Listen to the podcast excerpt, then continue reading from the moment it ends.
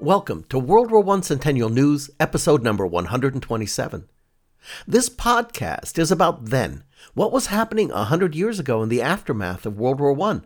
And it's also about now, how World War I is being remembered and commemorated, written about and discussed, learned and taught, but most important, it's about why and how we're never going to let those events fall back into the mists of obscurity.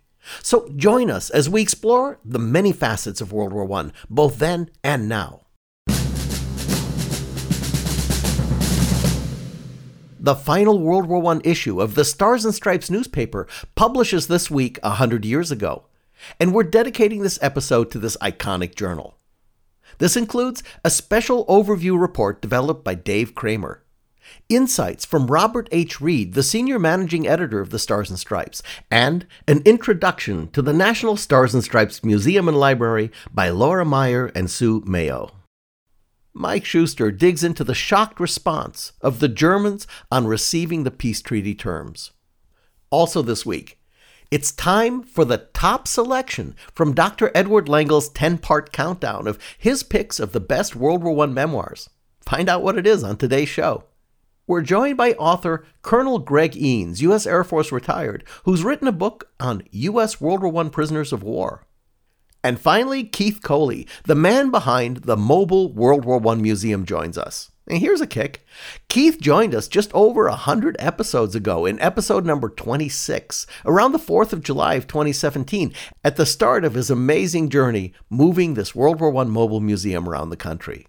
This week on World War I Centennial News, the Doughboy podcast, brought to you by the U.S. World War I Centennial Commission, the Pritzker Military Museum and Library, the Starr Foundation, and the Doughboy Foundation. I'm Theo Mayer, the Chief Technologist for the Commission and your host. Welcome to the show.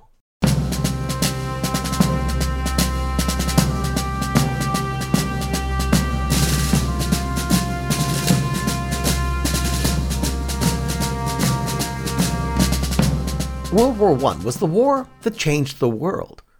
In America, the transformations were profound and deep economic, social, military, technological, political, and more.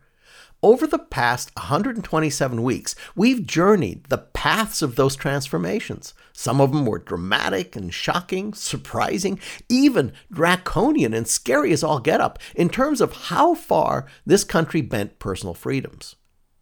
So, a century ago this week, eight months after the armistice that ended the fighting on the Western Front, we're in the aftermath of the war that changed the world. Not only are nations meeting in Paris to try to hash out a new global order, and more on that later, but millions of soldiers are being demobilized.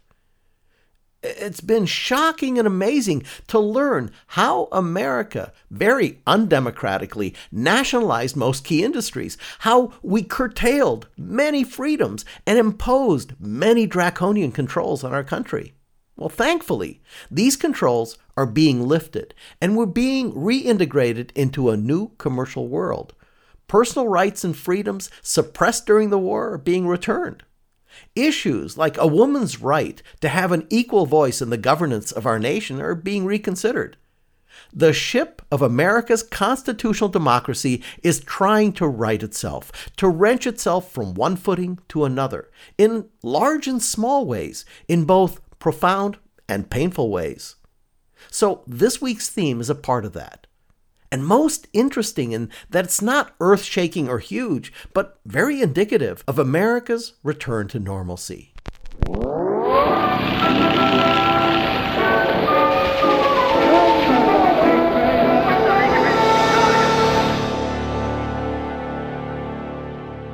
On June 13, 1919, exactly two years to the day after General Pershing arrived in France with the first units of the AEF, the last World War I era issue of the Stars and Stripes newspapers published.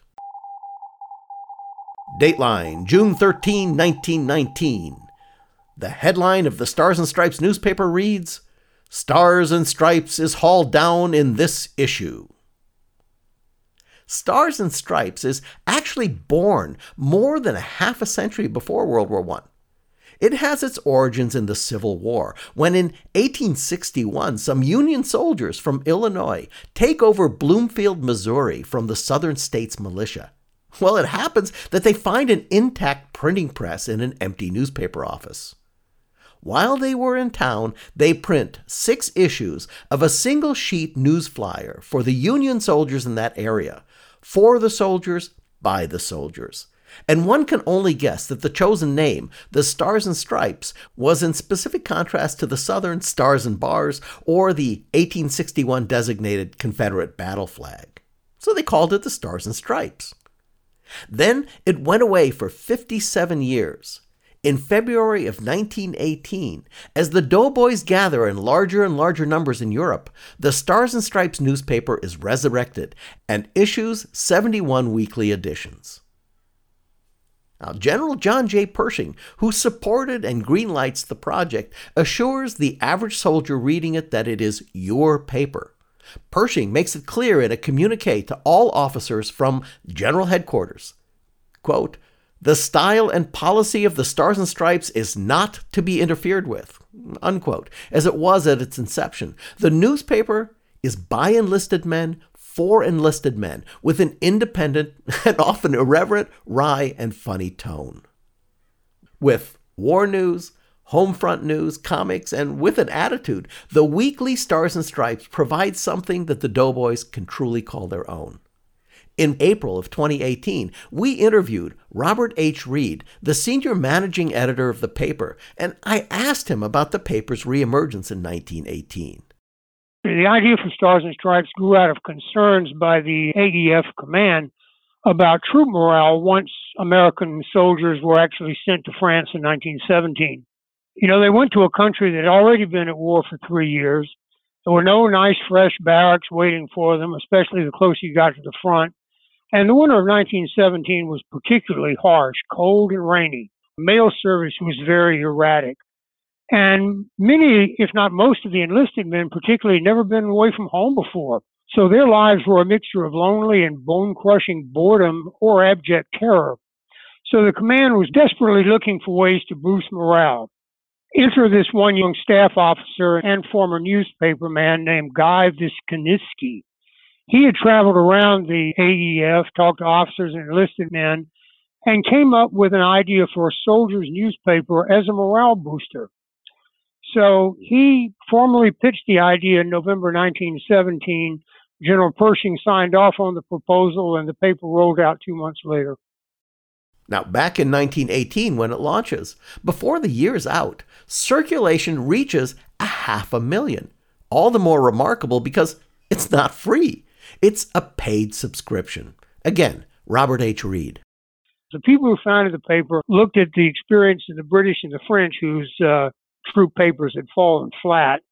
And they decided one of the things was that these papers were given away free. So the soldiers assumed it was command propaganda. So they wouldn't even bother to read it. So they thought, you know, if we make them pay for it, they'll take it more seriously. They'll at least look at it. As an incentive, though, to get people to subscribe, it was proposed that the profits from subscriptions would go to subsidize tobacco rations. So the more people in a unit who bought the paper, the more tobacco was available. they also decided to accept paid ads, first from American companies, later from British and French. But they had sort of strict rules. No political advertisements, no advertisements from politicians back home saying we support the troops. The idea being if you support us, you know, enlist and come over here. But they did have things like ads for Boston Garters or Wrigley's chewing gum, Fatima cigarettes, and razor blades were a big one. One of my favorite stories from the old 1918 paper was about mobile dental clinics that the American command had put together and they were moving around the front giving dental care to soldiers. The first paragraph of the story began, the latest American atrocity dash, a dentist office on wheels. He went on to describe the clinics as movable torture chambers, and he and said that about the only good thing you could say about it was if you needed a laugh, there was plenty of laughing gas available. Because it had its origins in Bloomfield, Missouri, A group of people there gathered the resources to honor the history of the paper, and they created the National Stars and Stripes Museum and Library, a nonprofit educational institution dedicated to collecting, documenting, and preserving materials related to the creation and continued history of the Stars and Stripes. I recently spoke with Laura Meyer, the curator, and Sue Mayo, the museum librarian. During the Civil War, soldiers from Illinois came into our town and printed the first paper known as the Stars and Stripes. There were a couple others during the Civil War, but the first one was printed here by 10 Union soldiers from Illinois. One of the men involved in the publication was from Carmi, Illinois, and he had a uh, young high school boy that worked for him, and his name was Guy Viskniskki and he became the first editor and the first officer in charge of the World War One issues. There was a definite connection between the Civil War paper and the one that was printed in Paris, France. John J. Pershing was very instrumental in getting the World War One issues started. He's a native Missourian, and he indicated that the paper was written by and for servicemen and was created to improve the morale and provide unity within the armed forces.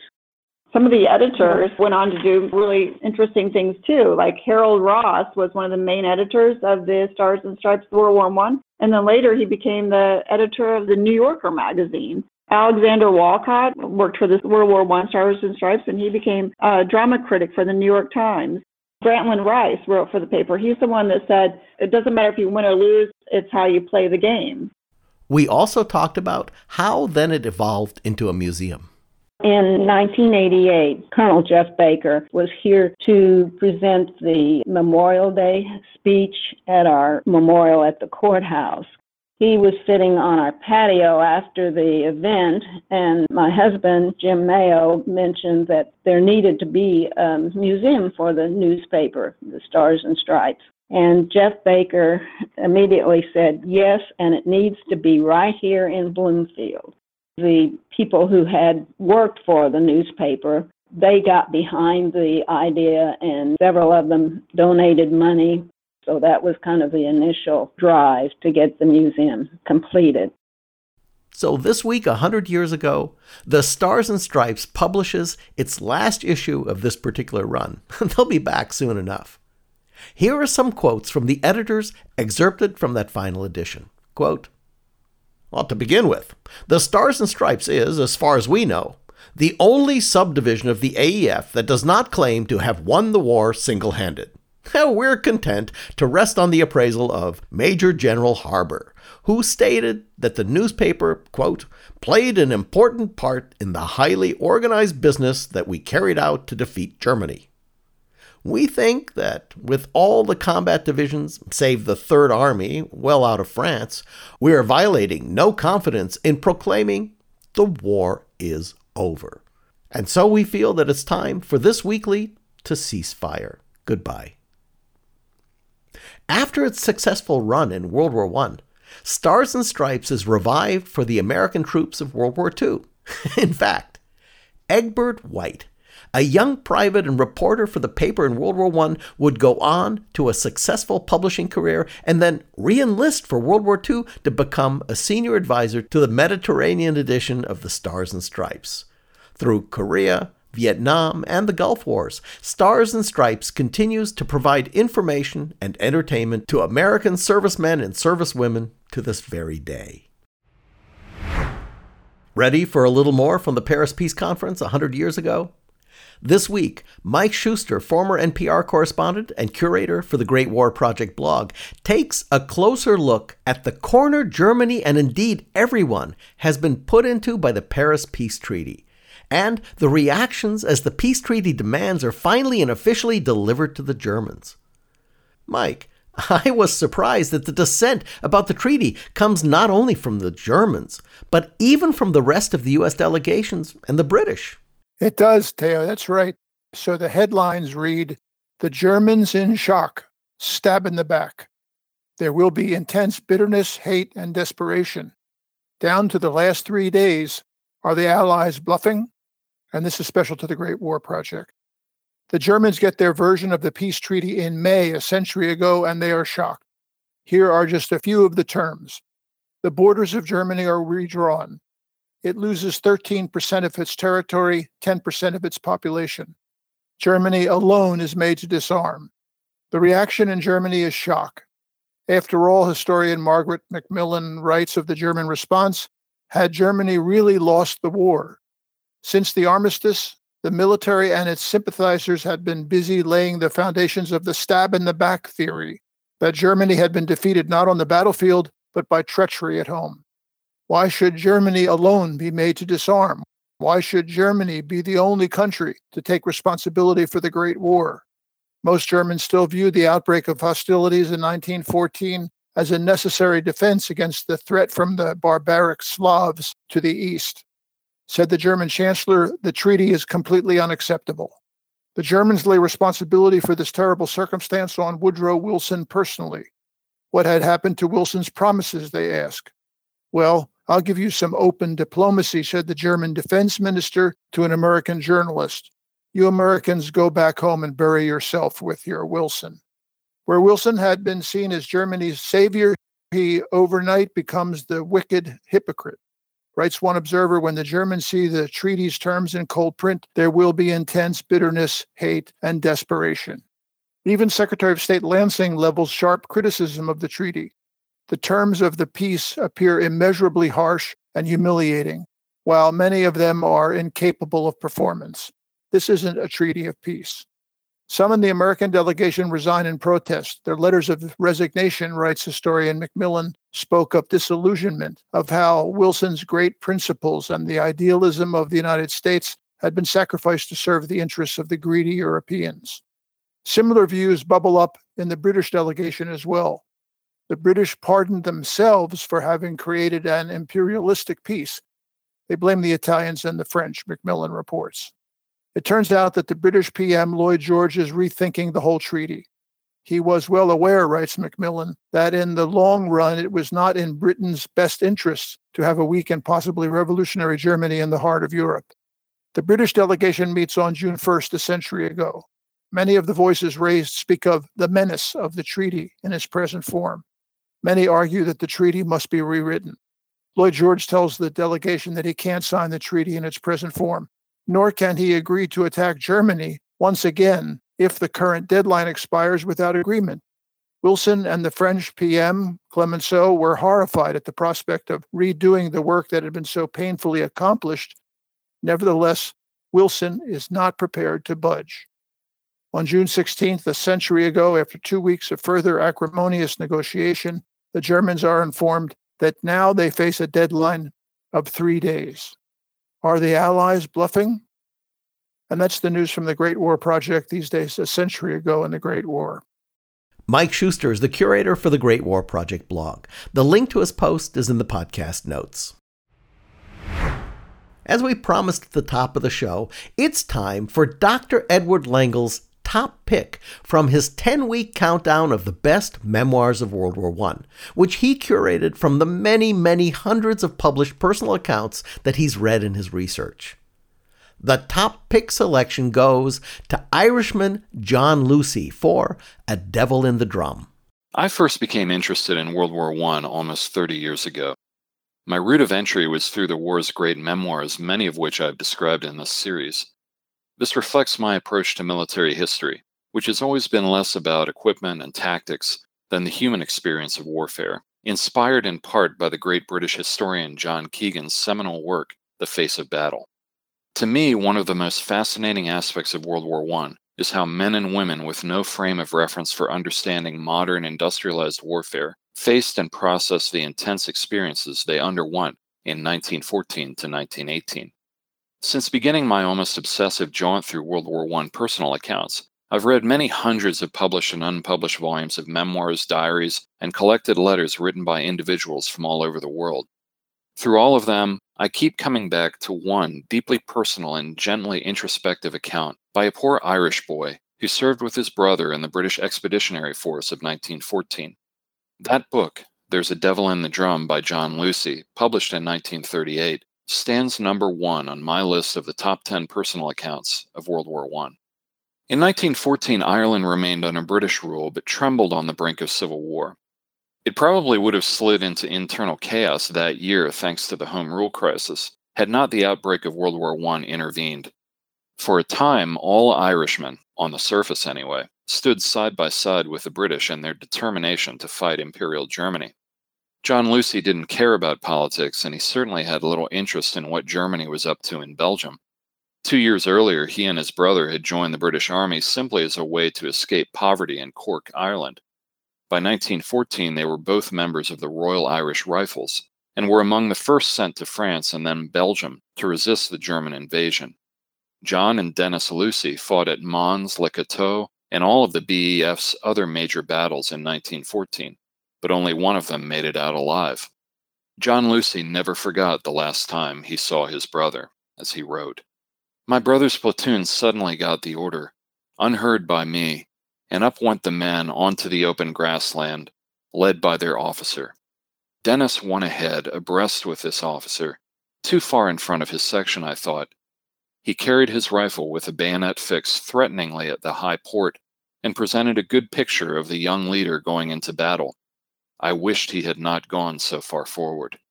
Not quite necessary for a lance corporal. He was exposing himself unnecessarily and would be one of the first to be shot at. I raised myself high over the parapet of our cliff and shouted at him, Take care of yourself. And I blushed at such a display of anxiety in the presence of my comrades. My brother steadied a moment in a stride which was beginning to break into a steady run forward, and looking back over his shoulder, winked reassuringly at me. The beggar would wink. Forward he went, and out of my sight forever. John Lucy never quite managed to leave the military life. After a long convalescence in 1916, he returned to the front in 1917 a commissioned officer, participating in Passchendaele and other battles until he was severely wounded by a German grenade in December 1917. He remained in the British Army for several years after the war ended, but after a stint in Ireland as a businessman and journalist, he rejoined the British Army in 1940 to see service in World War II. He attained the rank of lieutenant colonel before he passed away in 1962. There's a Devil in the Drum cannot claim to stand among the great works of world literature, in its authenticity and humanity, however, it ranks among the very best first-hand accounts written about any war.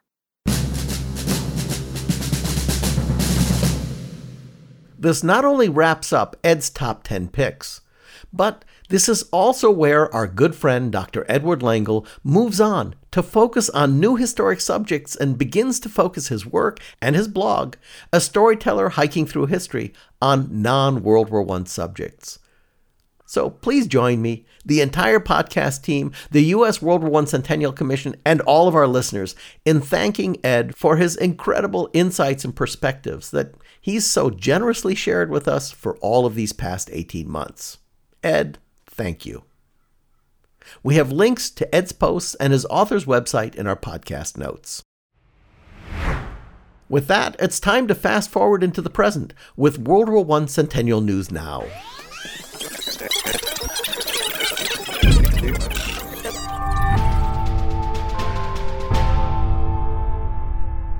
During this part of the podcast, we explore how World War I is being remembered and commemorated today. Here's where we spotlight the ongoing remembrances, commemorations, and activities surrounding World War I and World War I themes. In Commission News, we didn't know it would be this popular, but the first 5,000 digital copies of the World War I Genealogy Research Guide got snapped up much faster than we expected. The good news is that today we've made arrangements to be able to offer an additional 5,000 units for free. What are we talking about? Well, the World War I Genealogy Research Guide is this wonderful 100 page resource that helps you trace your ancestors who served in World War I. It includes American military and non combatant ancestors, and there's even a chapter on Canadians who served, because a lot of Americans served with Canada. We've made arrangements with author Deborah Dudek to offer her wonderful guide in digital form as an updated edition with a foreword by Colonel Gerald York, grandson of Medal of Honor recipient Alvin York. In its digital form, it also features over 250 live links to resources and tools to help you uncover your family's World War I heritage.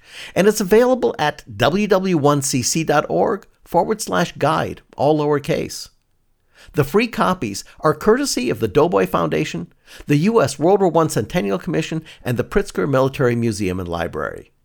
Now, after the free download limit has been reached, this very fine resource can still be purchased on Amazon in print form. Uh, bottom line is get your copy free while it's still available at ww1cc.org forward slash guide or follow the link in the podcast notes.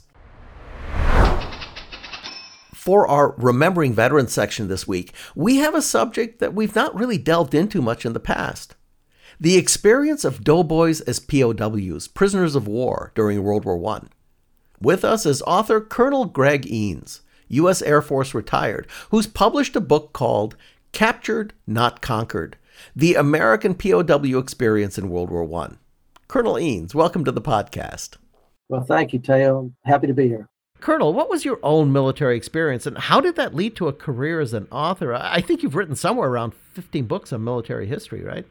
I enlisted at the age of 17 into the United States Navy as an intelligence specialist.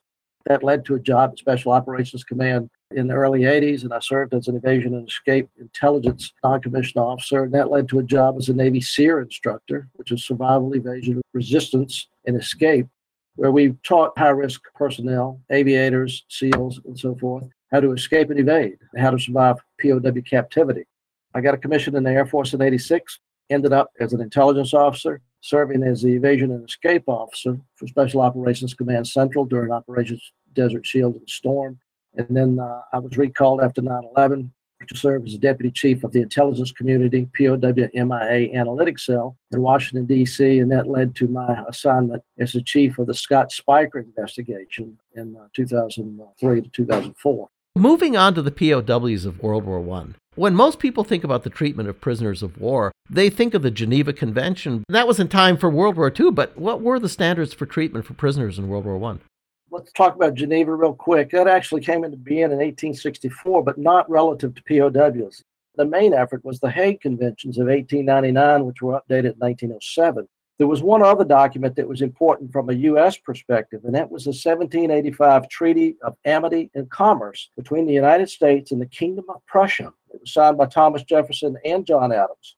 Article 24 required humane treatment for POWs. And believe it or not, this treaty was actually cited in some of the official paperwork at the time as we entered the war and started discussing the treatment of POWs. Now, German doctrine was based on the Hague Convention, and their military doctrine actually talked about the proper treatment of POWs and called for it consistent with treaty obligations. And that is what officially got it their treatment of POWs. Now, how did doughboys typically find themselves becoming POWs? Captured during maneuvers or how? You kind of fall into three categories. You've got your nautical personnel, which include merchant seamen. There were over 200 American merchant seamen that were prisoners of war. Some of their ships were sunk by submarines. Some of them were captured by merchant raiders, such as the Vova. And they would actually live on these German ships on the merchant raiders until they finally pulled into port. Airmen were shot down, and oftentimes, though, their planes broke down. They had engine trouble and were forced to land in enemy territory. And a couple of occasions, they landed in the wrong location. Most of your combat infantrymen, though, your doughboys, as you say, were captured in trench raids or during the major German offensives. We weren't engaged for that long of a period of time. So, about how many American prisoners of war were there during the war? Well, the official U.S. figure as of 2005 is 4,120 Americans were prisoners of war. That number, though, can be bumped up quite a bit. There were about 70 American doughboys that were captured on the battlefield, yet managed to escape while they were in no man's land or in the German trenches and before they actually entered the POW system. So they weren't ever recorded anywhere. They actually count as POWs, though, if you look at today's guidelines. Was the prisoner of war treatment generally humane or was it tough? Anytime you're a POW, it's tough. I don't care how good the conditions are, but generally speaking, the Americans were well treated. The first guys had a tough time because the Germans didn't quite know how to treat them. They didn't treat them any different than they did the Russians, for example. And the first two batches actually ended up at a place called Tuchel in the middle of winter up in northern Germany under the most horrendous conditions. But once an investigation was conducted by the International Red Cross with the Ministry of War personnel, there was an effort by both the YMCA and the Red Cross to get the Americans concentrated at American only camps. So that also helped their treatment, if you will. Were there differences in how the two sides dealt with their POWs, the German POWs versus the Allies? As a matter of policy, they observed the rules of war. Now, that's a policy statement. There were cases of individual abuse, however, particularly with the early American captors. There was one gentleman by the name of Hoyt Decker in the 16th Infantry. Hoyt Decker was among the first group of POWs taken on November 4th of 1917. During the battle, he suffered a grenade concussion and it knocked out part of his eye. It actually knocked it out of the socket, so the socket was hanging on his cheek. As the prisoners got pushed into a German bunker, a German officer came in, saw this cake of mud on the guy's cheek, and he pulled up and ripped it off. And ripped his eye out, basically. Of course, Decker, the shock of it, he just dropped to the ground. His sergeant, Edgar Halyburton, who wrote a memoir, actually a very good memoir, I think, he cited it as an atrocity. Decker finally spoke out about it. And the way he talked was that it was more of an accident than an intentional action. And that as a result of that, what he ended up doing was saying that he got good medical care when they got him to the rear, and he actually was complimentary of the medical care he got. So, Colonel, in closing, how would you summarize the key ideas that our listeners should remember as a takeaway about American Doughboy POW's experiences in World War One? Once you get into their stories and start putting it all together, these young men were just as heroic as their counterparts in other conflicts. Over 70 doughboys made battlefield escapes, and another 45 or so made successful escapes from POW camps including a great escape from Villingen, in which about 13 men tried to get out, even though it was supported by about 50 others. They demonstrated POW leadership and resistance techniques before these things were even taught in the military schoolhouses. These POWs literally wrote the book or the military doctrine that was institutionalized after World War II, and many of the same lessons that we teach today at our SERE schools. Well, Colonel, thank you very much. Yes, sir. Thank you. Colonel Greg Eanes, U.S. Air Force retired, is the author of Captured, Not Conquered The American POW Experience in World War I. The book is available on Amazon, and we have links for you in the podcast notes. For commemorating World War I, Keith Coley has a passion for World War I veterans and its history. I first met Keith when I was the program manager for 100 Cities, 100 Memorials, a matching grant challenge where the Pritzker Military Museum and Library and the Commission put together a matching grant program to promote the rediscovery and restoration of World War I memorials around the country. At the time, Keith had produced a simple but really poignant smartphone video about going to a local cemetery and discovering the neglected graves. So I reached out to Keith about this really remarkable, simple, but poignant video. And that's when I learned that Keith had also created a mobile World War I museum. Now, he joined us on the podcast in June of 2017, over 100 episodes ago, when he was getting ready to take his museum around the country for the centennial period. It's a really interesting story, and Keith joins us again for an epilogue of that journey of over two years. Keith, welcome. It's great to speak with you again. Thank you. It's great to be here. Keith, before we explore the journey over the past hundred weeks about a war that happened a hundred years ago, can you describe the Traveling Museum for our listeners? What is it? How did it get started? What's the experience when I go to it? I work with patients in hospice that have Alzheimer's and dementia. And one of my patients was a World War II vet. Couldn't unfortunately remember yesterday, but he could take me back to conversations with his father who was in World War One. So with that information, I thought maybe I could delve in deeper with him if I went home and did some research on World War One. I. Did. It stuck, and before you knew it, we were going back and forth in amazing conversations about World War One, and then with Alzheimer's patients, the more of the senses that you can engage at one time, the better reaction you're going to get. So I went online and I ordered a shovel from Bulgaria out of World War One. And when I placed it into his hands, he actually began crying. And just following that, the stories just flowed and flowed. And so I thought to myself, working with this generation, I thought maybe we can make this bigger. Maybe we can reach out and delve into the war at a greater level. So I decided to go to Kansas City and, of course, go to the, the most amazing World War One museum in the world. And when I left there, I thought we've got to somehow get this to where our seniors can see it. And that's when the traveling museum began. That's a great story. I actually hadn't heard that. Keith, about your journey over the past years, I saw your tour schedule online. It's really impressive. Where all did you take the museum and about how many people did you reach? We've been underground in a World War II bunker in Delaware. We've been to air shows. We've been to state fairs. We've been to memory care units. We've been to independent living units. We've been to schools. Basically, it was designed, of course, to reach out and set up where people live, especially where our seniors and veterans live. So we actually take it, we set it up where they live, gives them the opportunity to come and go, ask questions, tell stories of their own. The biggest challenge for this is having enough time. Everybody wants to tell their story, and it creates the most amazing atmosphere you can imagine. How many stops do you think you've made in the last few years?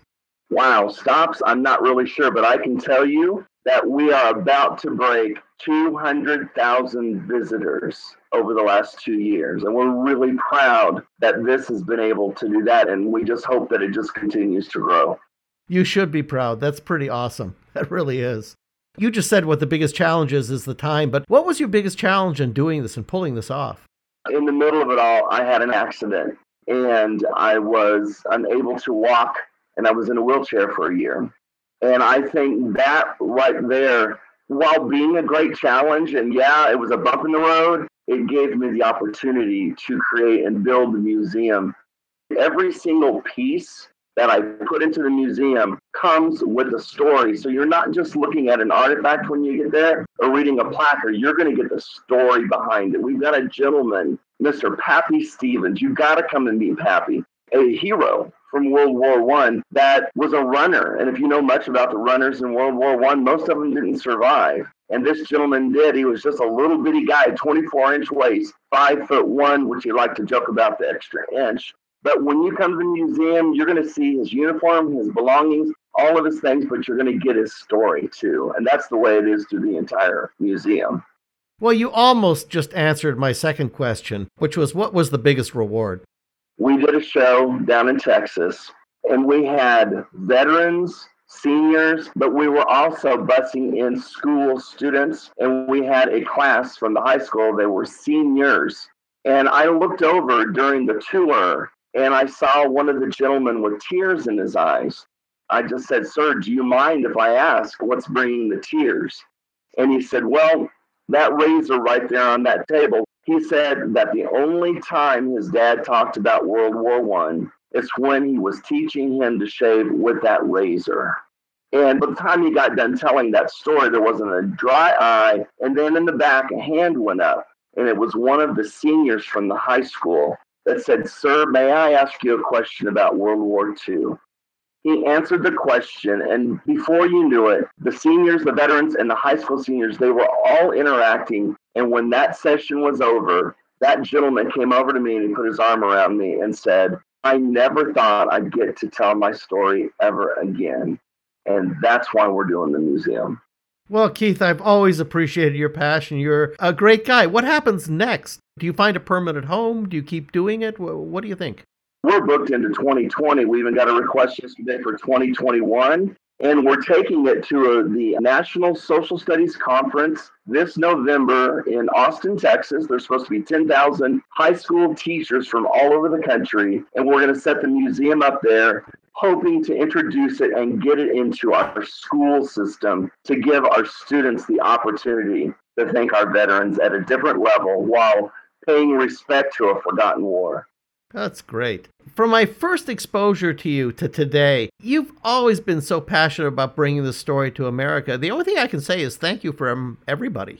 Well, I'd like to say thank you to all of the people that have volunteered. Oh my gosh, we couldn't do this without the volunteers to set up and tear down. The sponsors that step up to the game, the facilities that go the extra mile. I mean, I just got a picture yesterday mailed to me. One of the facilities actually made monster postcards and sent them out to thousands of people.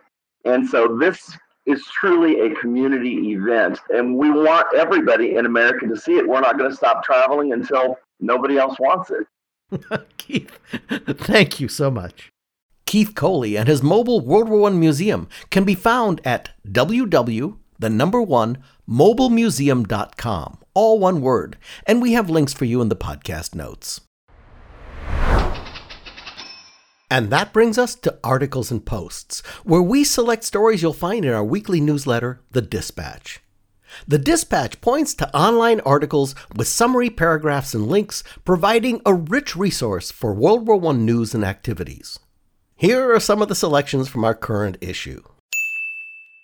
Our first story National History Day World War I webinar series scholarships available. The submission deadline is July 30th. Free tuition and credit is available for two teachers from every National History Day affiliate. Through this program, teachers can earn a certificate of professional development hours for three graduate extension credit units from the University of San Diego. Applications for the scholarships for this will be accepted through July 30th, 2019. As one of the Commission's education partners, National History Day has created resources to offer different perspectives on the war, engage students with unique primary sources, and remember those who served and sacrificed as part of the World War I effort. Park University to host Valor Medal Review Program at National World War I Museum and Memorial in Kansas City. On Wednesday, June 19, Park University will host a program from Kansas City to Washington, D.C., World War I Valor Medal Review. The program will be presented at the National World War I Museum and Memorial in Kansas City. It starts at 6:30 p.m. Admission to the event is open to the public and free, but attendees have to RSVP. In mid April, the U.S. World War I Centennial Commission and Park University announced that they were spearheading the effort of a Congress led systematic review of minority veterans who served in World War I, who may have been overlooked or denied the Medal of Honor due to race. Teaching the Great War 100 years later. When Chris Davis was asked by the history department at University of North Carolina at Greensboro, what course would you like to teach for the fall of 2018? There was no hesitation in his response.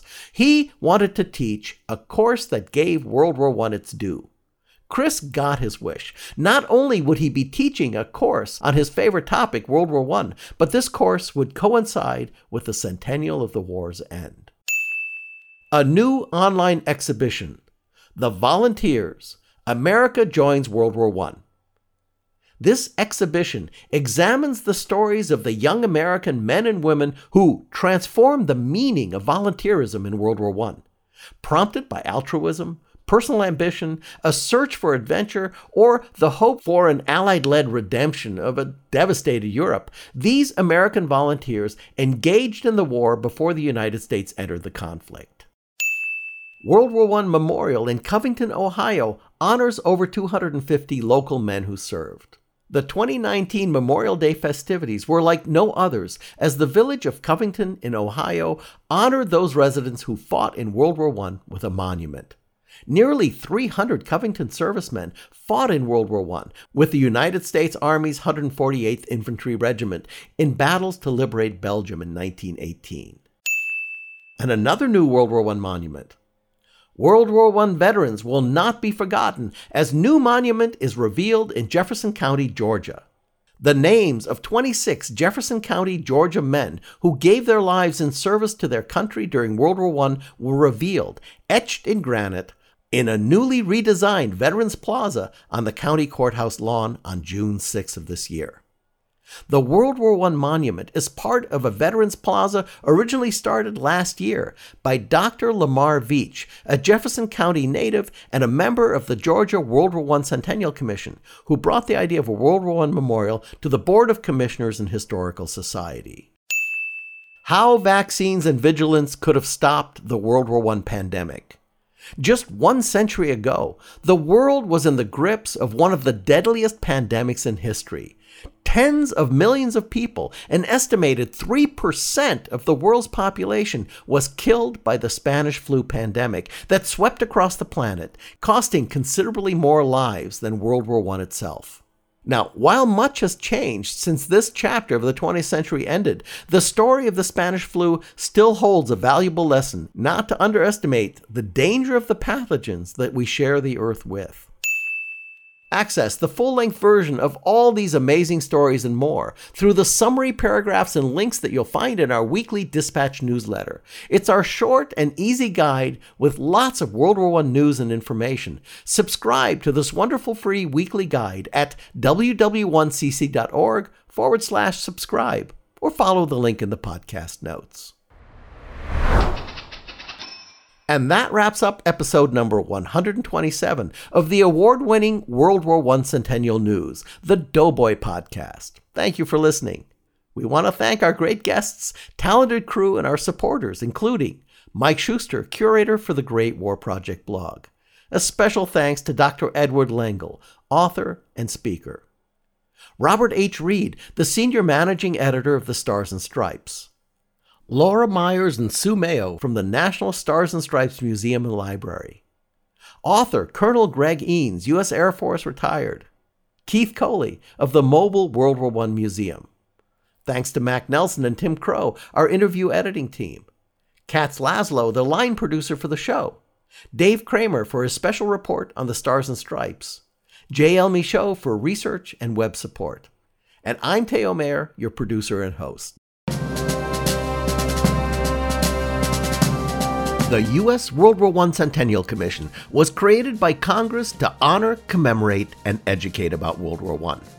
Our programs have been to inspire a national conversation and awareness about World War I, including this podcast. We have brought the lessons of 100 years ago to today's educators, their classrooms, and the public. We have helped to restore World War I memorials in communities of all sizes across the country and yet to be completed, we're building America's National World War I Memorial in Washington, D.C. We want to thank the Commission's founding sponsor, the Pritzker Military Museum and Library, as well as our other sponsors, the Starr Foundation and the Doughboy Foundation. The podcast and a full transcript of the show can be found on our website at ww1cc.org forward slash CN, as in Charlie Nancy. You'll find World War I Centennial News in all the places you get your podcasts, even YouTube, asking Siri, or using your smart speaker by saying, Play WW1 Centennial News Podcast. The Commission's Twitter and Instagram handles are both at WW1CC, and we're on Facebook at WW1 Centennial. Thank you for joining us. And don't forget to keep the story alive for America by helping us build the National World War I Memorial in Washington. Just text the letters WWI or WW1 to the phone number 91999 to make a contribution. We need your help.